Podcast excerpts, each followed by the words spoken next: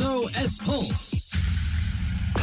オレンジサポーターの皆さんこんばんは。時刻は夜9時15分。いっそエスパルスのお時間です。さあいよいよ今週末清水エスパルスはホームで山形との対戦が行われます。さあその直前今日は美穂練習場で選手インタビューを行ってきた様子たっぷりご紹介していきたいと思います。お楽しみに。それでは行きましょう。今日も夜9時30分までのお付き合いよろしくお願いします。素直正和がお送りします。いっそエスパルススタートです。いっそエスパルス。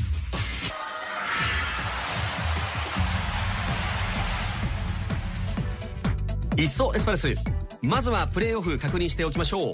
年間順位3位から6位までの4チームで残り1枠の昇格をかけて戦います清水エスパルスは準決勝で5位の山形との対戦となります。4位の清水はホームアドバンテージもありますし勝てばもちろん決勝ですが引き分けでも年間順位が上ということで決勝が決まります。そしてこの決勝の相手は東京ヴェルディと千葉。この勝ったチームが上に上がってくるということになりますが東京ヴェルディの場合は清水にとってはアウェー戦になります。千葉が勝った場合は年間順位が上ですのでまたアイスタで戦うということになります。さあそれでは美穂練習場で選手にお話を伺ってきましたのでその模様をご紹介したいと思います。まずはプロ15年目清水で長い時間を過ごしいろんなシーンを見てきました竹内涼選手のインタビューからスタートです。どうぞ。選手のこの気持ちの高まりっていうのは見ててどうですか今？もちろん、まあ、自分たちが思ってたようにいかなかったっていう事実がある中で下が気持ちの部分で下がった部分はみんな個人個人もありますしそのチーム全体としても雰囲気の中であったと思うんでそこはでも無理にこう上げるとか、無理にポジティブに切り替えるとかっていうのではなくそれを受け入れてっていう時間になったかなと思いますね。自然にもそうですしまあ先週の練習でより試合に出てるメンバーっていうよりはこう出てないメンバーがよりモチベーション高くもちろん試合に出るためもそうですし個人個人もっとレベルアップするためもそうですしまあ最後はチームのためにっていうのがあってまあ、そういう中でこうモチベーション高くみんなでやったつもりではいるんでその雰囲気っていうのもこううまく使いながらの今日っていう感じはしますね。先週座禅とかもあったりとかしてますけど監督からは今どんなことをかけられてます？その自分たちにポジティブになるように全部使って、はい、いろんな言葉言葉発する言葉もそうだし自分に投げかける言葉も全部ポジティブにっていうのはありますね。はい。竹内さんも清水在籍して長くなりましたけどこの状況は多分初めての経験じゃないですか。はい。今どう見てますか、まあ、ご自分の感想としては。楽しみだなっていうのもありますしまた一つこうやったことがないことを経験するのはチームとしてもクラブとしてもまた力がこれを乗り越えたらこれを自分たちでつかめたら力がさらにつくと思うのでまあ、それは個人的にも、はい、個人の力になるし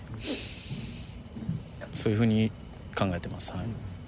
アドバンテージっていうのはやっぱりこう少し意識しながら皆さん試合に臨む感覚なんですかね？意識するっていうよりはやっぱり有利にそれを使う。とにかくそういうふうに思ってるしでもそこまでこうみんながそれは時間とともに意識するものでもあるかなと思うので本当90分しかないのであのトーナメントみたいにね120分 PK とかじゃないんで、はい、本当90分のマネジメントだったり90分の中でのメンタルのマネジメントだったりが大事だと思います、まあ水木金3日間非公開になっていくと思いますけどどんなところが竹内さんにとっては大事だと思いますか？チームにとって。うんもう自信持ってあの何もない自信じゃなくてこう練習の中でより話し合ってってもそうだし体も動かして、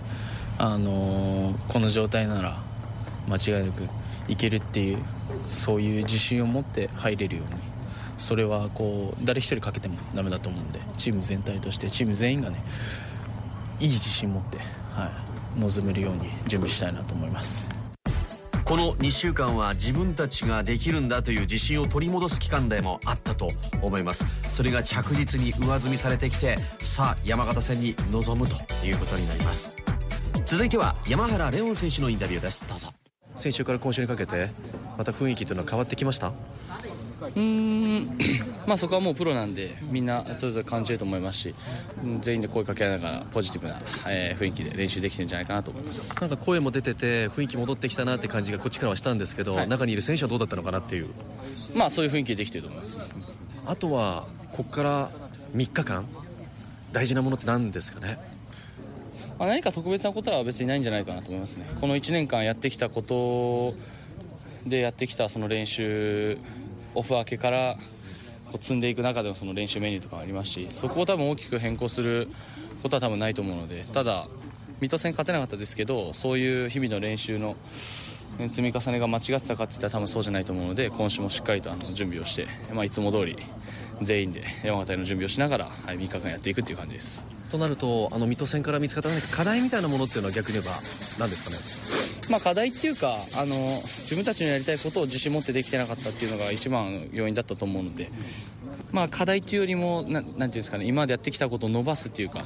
うん、その作業が必要だったのでそれを取り組んできたはずです、はい、実際に選手たちとはコミュニケーション取って話し合いの場あったりしたんですか、はいより意識的にピッチ内で喋ることは多分していると思う、まあ、ピッチ外でも喋ってますけど一番はピッチ内であのもしうまくいかないとことかがあったらこうすり合わせてやっていくっていう作業は、はい。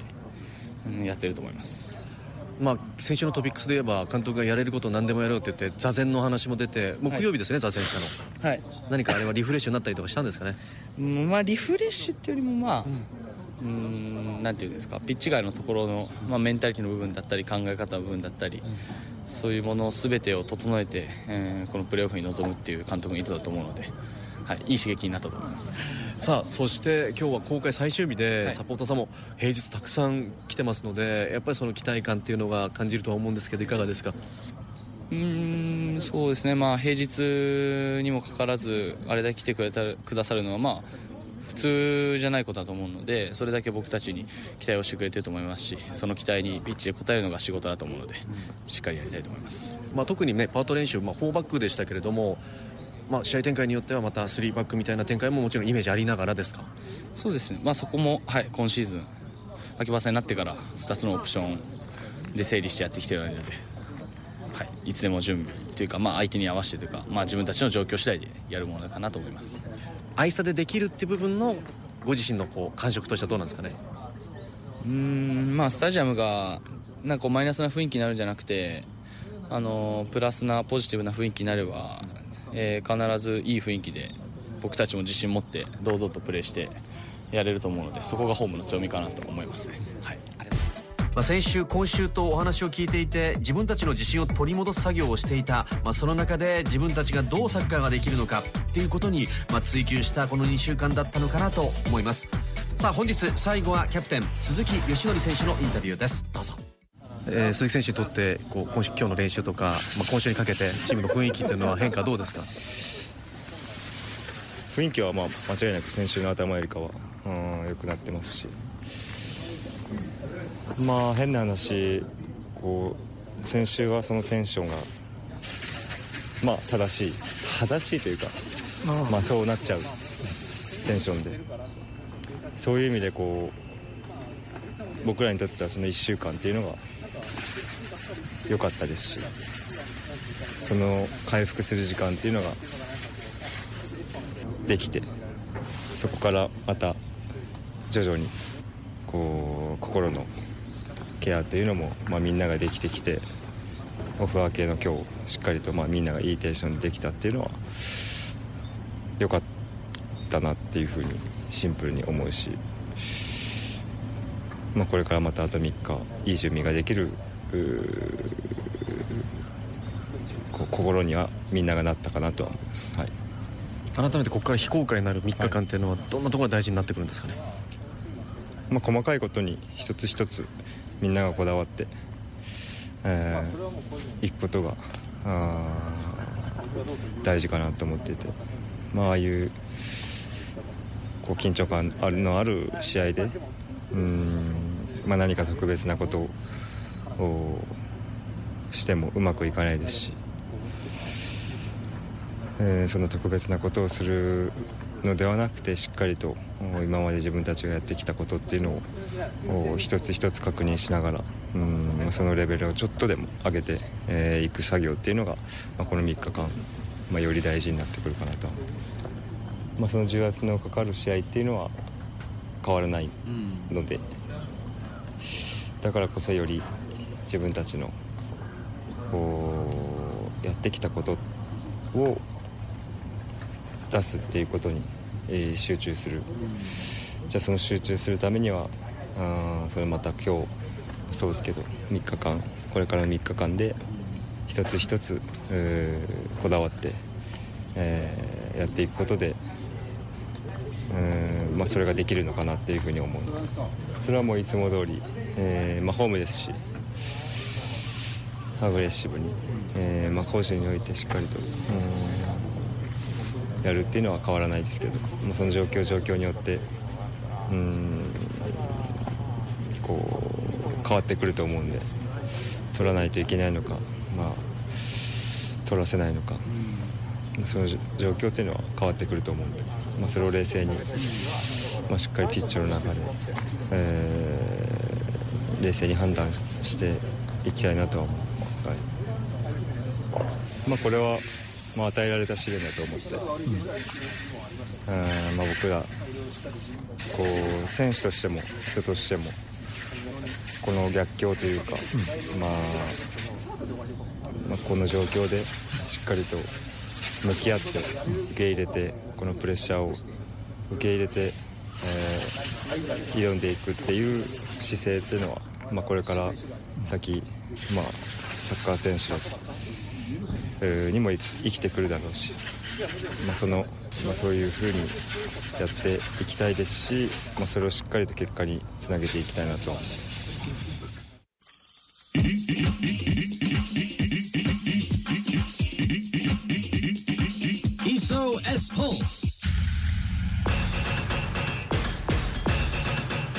ーグ戦の戦いと違って1つ負けてしまえばそこで終わりというこのプレーオフです。1つの結果が次へつながるかどうか大きな大きな意味を持っていきます、まあ、そのプレッシャーを感じながら選手としてもそうですが人としての成長も見込めるそんな試合に臨んでいくわけです。さあ改めてプレーオフ清水エスパルスは年間順位5位の山形との対戦となります。4位の清水はホームで対戦をすることができる。さらには引き分け以上で決勝に上がることができる。有利な状況でもあります。オレンジサポーターの声援応援後押しを受けながら清水の選手たちはどのような結果を出してくれるんでしょうか。明日午後1時から試合が開始となります。皆さんいつものように大声援で応援していきましょう。それでは今日はこの辺りで。素直正和がお送りしてきました「いっそエスパレス」また来週。